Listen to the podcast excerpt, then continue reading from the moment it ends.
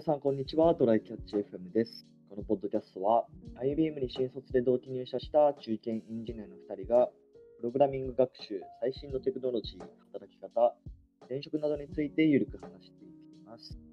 では、今週も話していきましょう。はい、よろしくお願いします。お願いします。これ、この前かな？今日収録が1月23なんですけど、うん21のリリニュースリリースかな？で、あの、あの、宅配、宅急便をやってる黒猫ヤマトが、あの、ついに、ひなんだ、飛行機？貨物機を持ちますっていうニュースリリースが出てまして、はいちょっと気になったのでね、お話をしようと思うんですけど、あの、運行自体は、えっと、JAL というか、運行はジェットスターかな？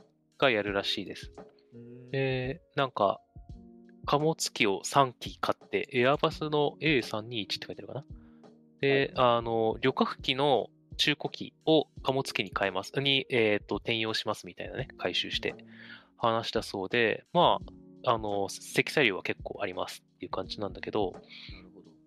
なんか、なんだろうな、いろいろと、なんか、気になったポイントというかはあって、なんか、もともと、これは、ちょっとどっかで見た話だけど、JAL も貨物機ってあんまり最近持ってなかったみたいな話があって、あの、ジェットスターも JAL グループなんだけど、で、その辺、ん ?JAL グループだよな？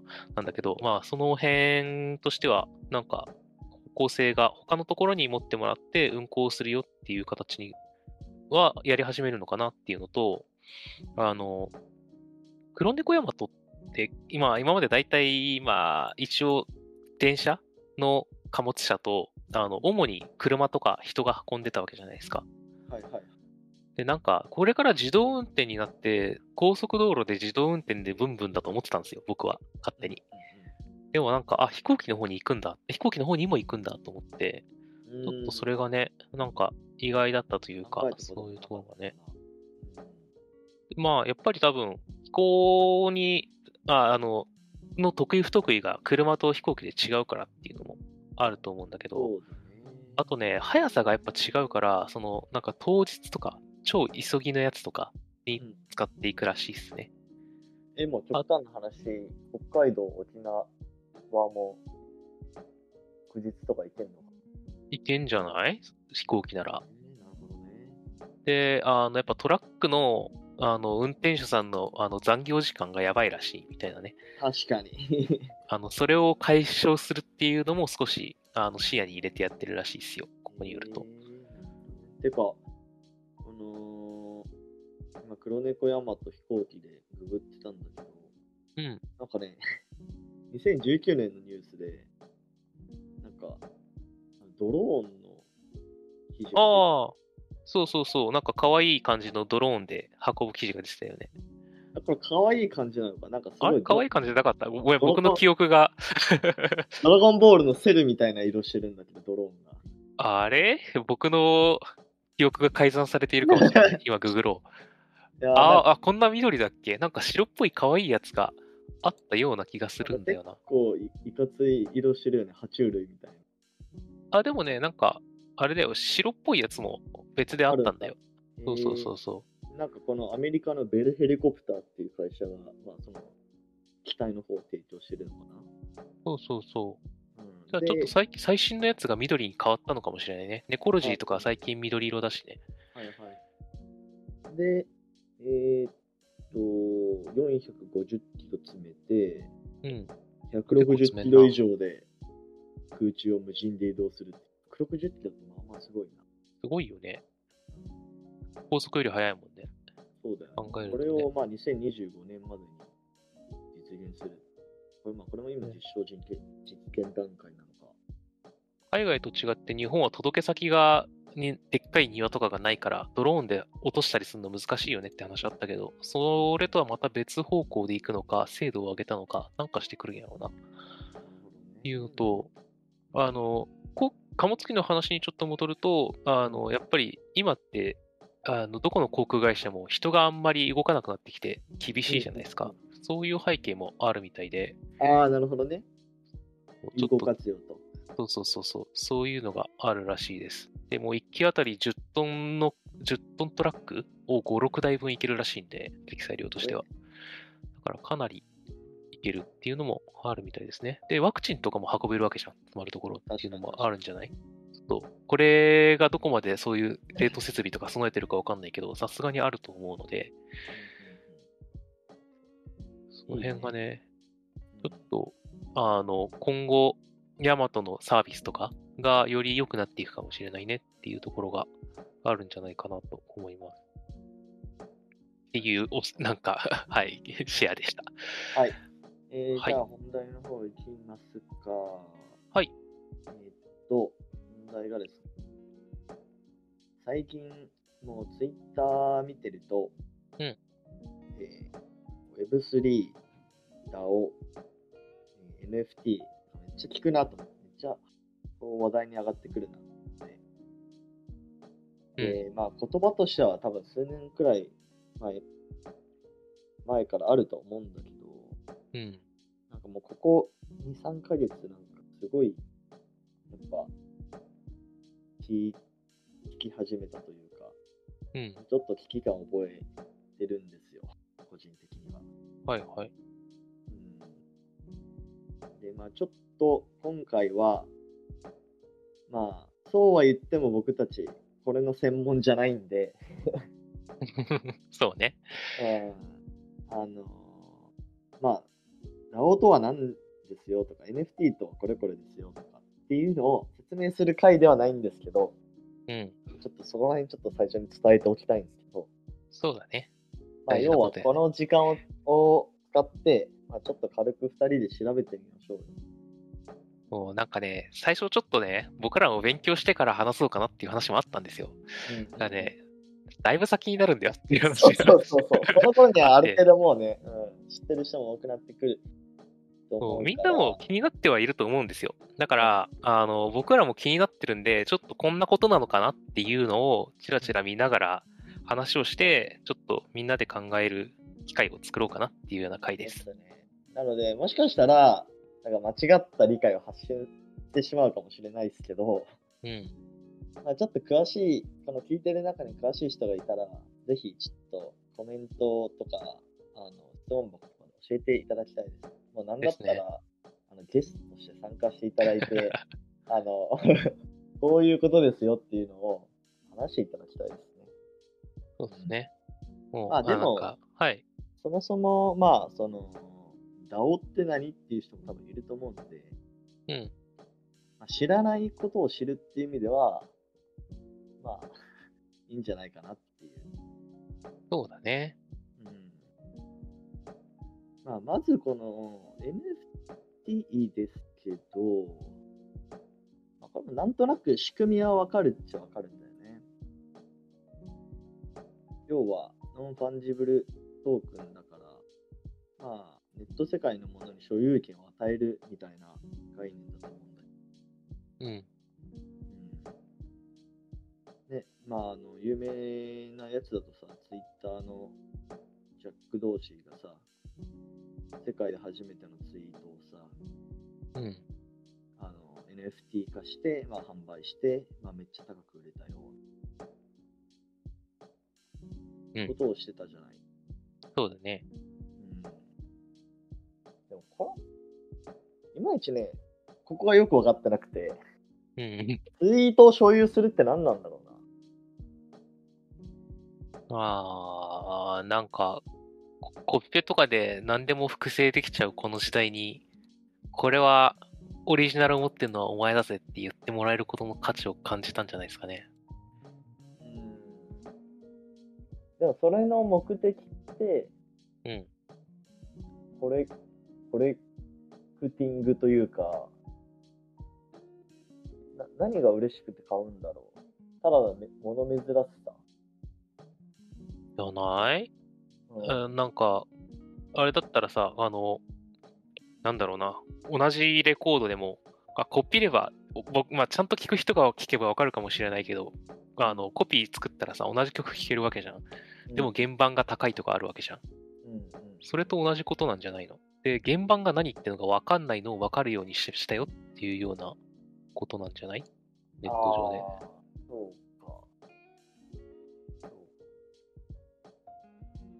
なんか物理的なものだと、うん。なんかその、例えば、ね、とある、その、クリエイターが作ったものっていうので、まあ、価値がつくじゃない、うん。で、それの、なんかある程度コピーができたとして、うん。それでも実用性はなんかあったりすると思うんだよね。うん。うん。実用性はあるけど、まあちょっと劣化してるみたいなうんものだと思うんだよね。うん物理的なものだとそういう差が出ると思うんだけど、うん。ネットの世界だとコピーしたら全く同じコピーができるわけ。そうだね。だから実用性の違いは全く出ないよ。出ないね。うん、でもそれでもやっぱり、そのオリジナルに価値を感じる人がいるっていうこと。なんかそこのね、なんか感覚はいまいち分かってないんだよ。僕もね、まだ、でこの世界ではよく分かってないっちゃ分かってないんだけど、で例えば想像、僕が想像してる範囲とかだとさ、なんかすげえシンプルな例で言うと、僕らがこれからメタバースだなんだっつってさ、VR 世界をの生活が半々ぐらいになったとしますね。はいはい。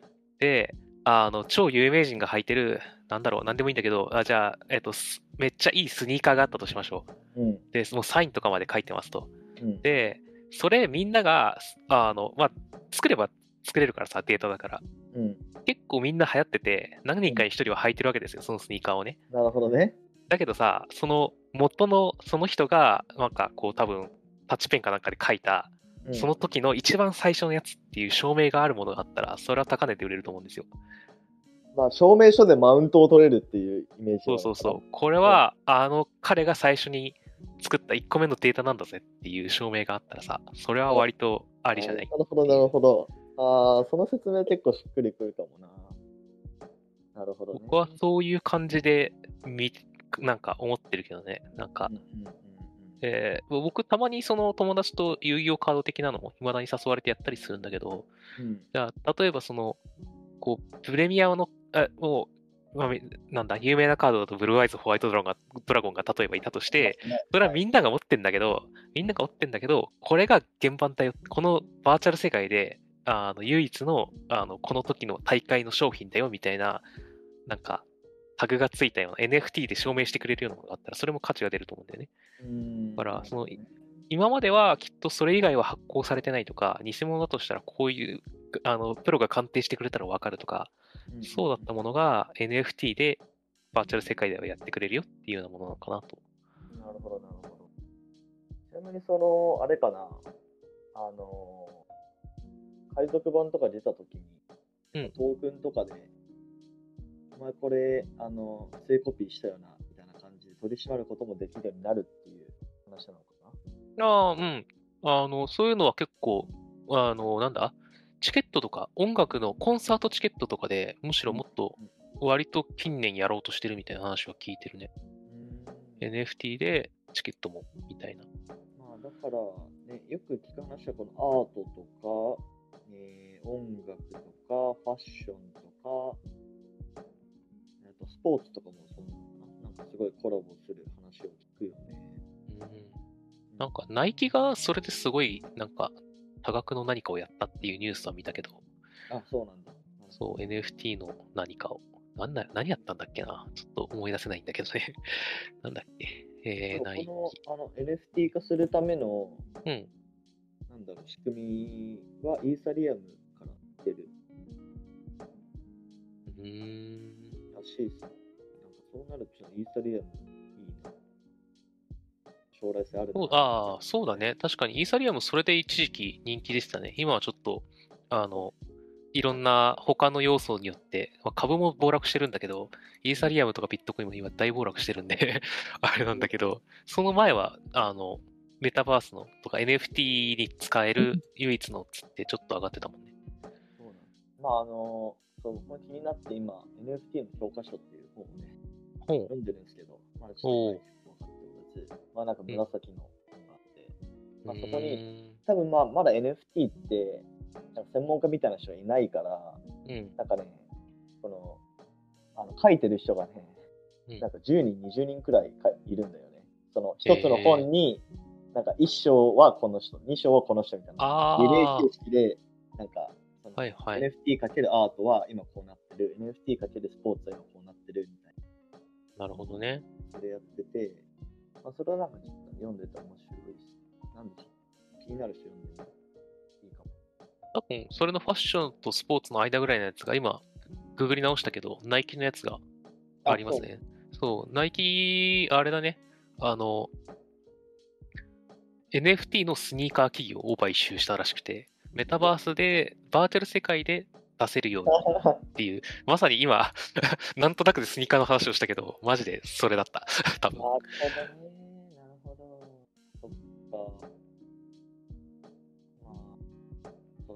進出していかないとな、俺たちも。メタバースの世界に。VR のヘッドセット自体はあるんだけど、ただ、あの、 Oculus、今は Quest 2とかが新しいやつじゃないですか。で、僕はね、 Rift の方に行っちゃったんだよね。うん、あの、えっ、と、知らない人向けに言うと、 Oculus Quest っていうのはパソコンと繋がなくて独立してできるやつです。で、 Oculus Rift っていうのが、あの、パソコンとつないで、ちょっといいグラフィックボードが載ってないと、えっ、と、ね。まあ、動かないようなね、やつで、まあ、せっかくそこそこのパソコンあるから買っちゃうかっつって、そっちを買ったんだけど、なんか、まさか、その、独立した機器の方に、そんなに早く向かうとはっていう、もうちょっと独立したのがメインになるまで時間がかかると思ってたんだけど。そっちに行きましたね。ちなみにこの、やっぱ、何事もさ、まあ、うん調べるのも大事だけど、うんやっぱその、なんだろう、実際に体験してみるのもなんかすごい大事じゃないか。そうだね。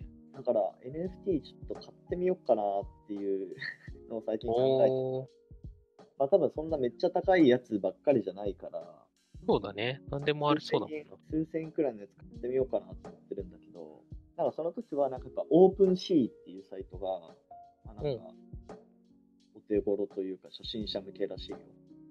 えー、 OpenSea。うん、オープンを開かれた海の OpenSea ですね。えー、うんまあそこで探せるってこと？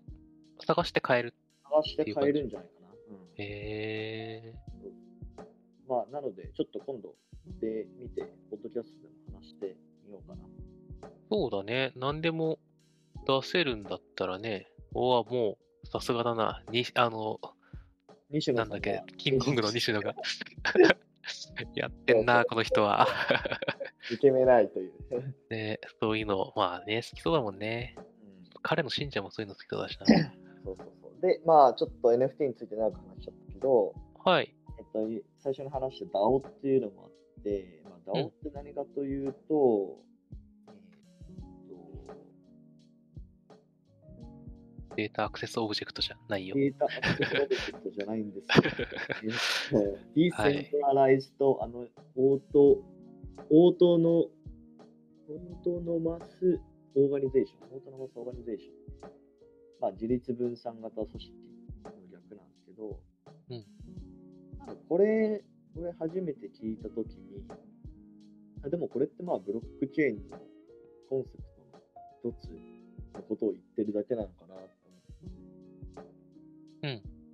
要はブロックチェーンって、その中央的、中央集権的な管理者がいなくて、うんまあ、それぞれの、なんだ、マイナー的な人が、マイニングをする人が承認して、うんまあ、決まっていく。そうね。のことだよね。と、僕もね、一番最初そう思ってて、まあ、それもある程度あってそうなんだけど、うん。うんなんかこれ、システムの、僕、あの、き機構というか、機能というか、だと思ってたんだけど、どうやら人が集まる組織の話をしてるね、これ。そう、この DAO っていう文脈で語られるのは、そうだね、組織の話になってるのかな。うん。だから、人、人が集まって、集まってっていうか、まあ、そういうそ組織が形成されて、うんあの、誰がリーダーで、これが価値があるぞとか、価値があるこれを探してこいとかっていうんじゃなくて、みんながこれが価値があると思うよっていうのとかを、なんかそれぞれで提案し合って、で、結果、まあ、えっ、と、ある程度みんなで、あの、価値の、まあ、なんだ、キュレーションができたりとか、あの、同意、コンセンサスが得られるみたいなのがあるらしいですね。そうだね。横文字多くなっちゃう。軽くググってみても、組織内の階層構造を持たなく、構成員一人一人によって自律的に運営させてされているのが特徴です。DAO には管理者がいないため、組織としてのあらゆる意思決定や実行ガバナンスは、構成員の合意によって、はじめ定められたルールに従って執行される。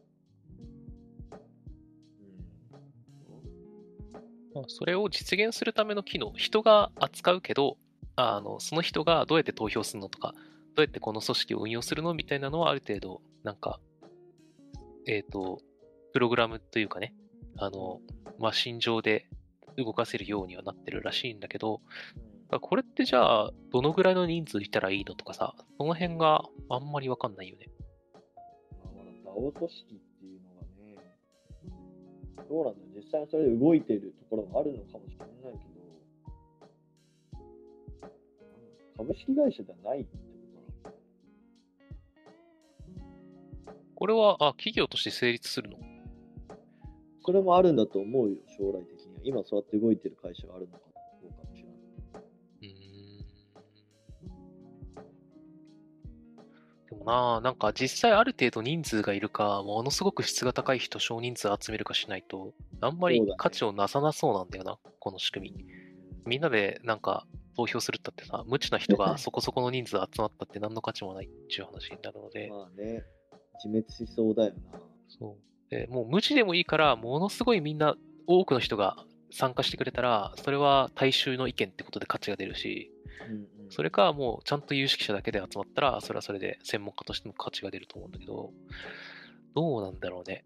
どういう構成で、にメンバー構成で作ると効果的なのかとかっていうのがあんまり情報としては見つかりづらいね。この辺も勉強していきましょうか。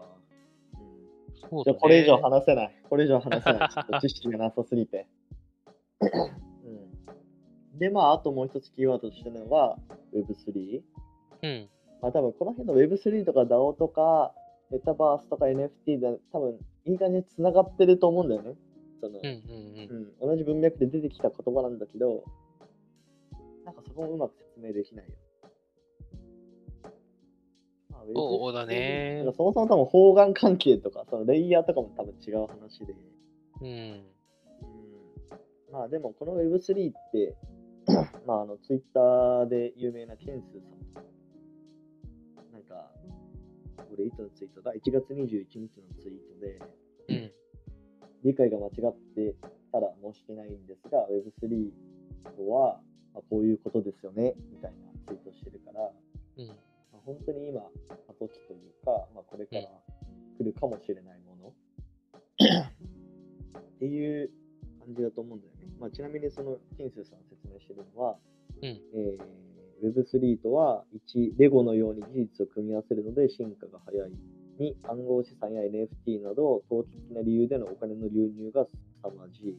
えー3、ビジネス側より開発者にお金が入る状況なので、アプリを作るスピードが速い。4、よりか、えー進化が加速する。というのが、まあ、すごいんですか？みたいな。うんイオンが急にふわっとしたな。ふわっとしてるよね。まだふわっとしてるよね。まあでも知ってる人からするとなんか、うん。まあそうなの、そうなのみたいな感じだけど。うんうん。ダイヤモンドオンラインとかの記事でも、Web1.0 は情報経済、Web2.0 がプラットフォーム経済、Web3.0 はトークン経済ですって書いてあるな。うんそう、トークン経済。でトークンの話だと、さっきの DAO も、あの、ガバナンストークンっていうのが、あの、結構強く関係するらしくて、うんうん。まあ、その、DAO っていう組織作ったとして、その組織に、なんかみんなが価値を感じたら、うんあの、あまあ、まずガバナンストークンっていうのはその DAO で得られた利益を、うんまあ、そのガバナンストークン持ってる人が得られますよっていうようなものらしくて。なるほど。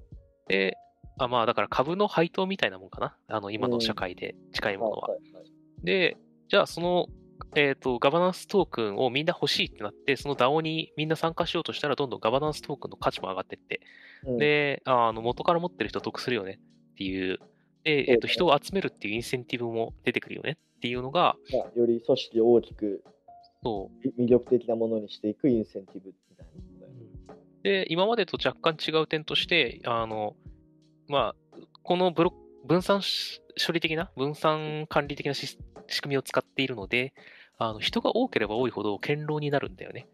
うーん。あの改ざんのしづらさとかね、そういうのはいもあって。っていうのもあるらしいと。で、まあ、あの、いろんな脳みそが増えるから、まあ多分その投票云々も良くなっていくんでしょうっていうのがあって、うんただまあ、そうだね。ちょっと、あの、いい方向で考えると、えっ、と、なんだろうな。アーティストとかミュージシャンがいて、その人のファンのコミュニティみたいな感じで DAO を作ったら、うんあの、ミュージシャンが一番トークンいっぱい持ってます。で、初期メンバーも結構持ってます。で、ファンが増えれば増えるほど DAO に人が集まってって、そうねなん。か、ミュージシャン潤って嬉しいみたいな。古参のファンの懐が潤うみたいな感じだよね。そうそうそうそう。で、まあ、ミュージシャン本人が一番儲かるようにしとけば、なんか活動続けれるし、なんかこう、いろんな権利組織に縛られなくて嬉しいよね、みたいな話にはなるのが多分ポジティブな話で、ちょっとネガティブなのを今思いついてる限りで言うと、これってなんかそういうネットワークビジネス詐欺っていっぱいあったよね、みたいな話が。あ、なんかあってそう言われてるところもあるよね。だってこれこう、ネズミ講に近い何かを感じるじゃないっていう、あれだよね。で、マルチ、あの、んマルチビジネス的なやつ？マルチなんだっけ、まあなんかそういうやつも、あの、なんか一応、一応、法律、日本の法律でも認められてる範囲があるはずで、はい。あの、それが売ってるものの価値が、あの、その値段とと釣り合ってるなら、みたいな感じ。だから、あの、ネズミ講ってただ人呼んでくるだけだじゃん、原始的なやつって。うん。あの、みんなが3人集めてきて、その人たちが会費払ったら一部をあなたにあげますよみたいなのが一番原始的なネズミ講で、それだと商品に価値がないじゃない？うん。だから NG なんだけど、じゃあその1万円、会費と同じ分の価値があるものを会費払ってくれた人にまず渡してるんだったら、うん。まあそれは売買として成り立ってるから OK みたいな、すげえざっくり言うとそういうような基準があったはずで、なるほどね。これがなんかそういうのを満たすような、まあある程度その、なんだろうな、マルチネマルチビジネス的なやつのなんか、あの、悪い方に進まないかどうかがちょっと不安って感じかなう。んまあでも、そうね。まあ、それ一過性のものではない気はするけどね。まあなんか、それなりに、その、なんだろう、有名な人とかも、すごい、これによって時代が変わるみたいな言ってたりするし。まあ、まあ、うん。ただ、確かにその個人の時代みたいとかになってきてるから、でかい組織でトップダウンでっていうよりは、こういう、なんかもう、個人から発生しうるような組織っていうので、経済回していこうとか、あの人気とか、あのストーリーとかも結構こういうのって重視されるから、そういう方向に時代が動いてる感じはするよね。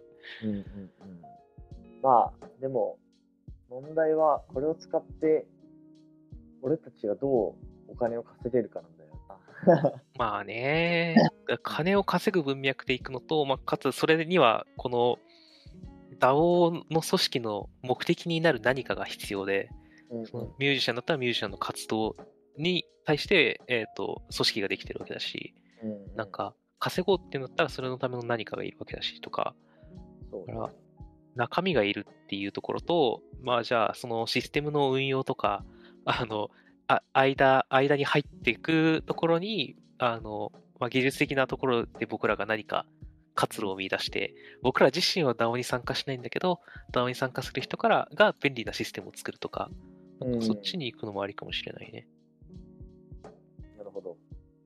という感じで、えー、今、まあ大体25分くらいたらたらと話してきましたけど、どうですかね、皆さんは。なんか、うん、まだこの辺りに正解が全然固まってないというか、まあ、まさに過渡期の部分だと思うんで。うんそうだね。だから、次の、ね、経経済の動きの形みたいなものにも関わってくると思うんで、ちょっと、ね、みんなで注視しつつ、またちょっと勉強したりとかね、新しい流行りのワードが出てきたりしたら、ちょっとそれについてまたやりましょはい。じゃあ、終わりますか。う。はい。ではこんな感じでですね、週2回のペースで配信しているので、Apple Podcast もしくは Spotify でお聞きの方はぜひフォローお願いします。また質問箱の URL を概要欄に貼っているので、質問、コメントなど送っていただけると嬉しいです。では、今週も聞いていただきありがとうございました。ありがとうございました。またね。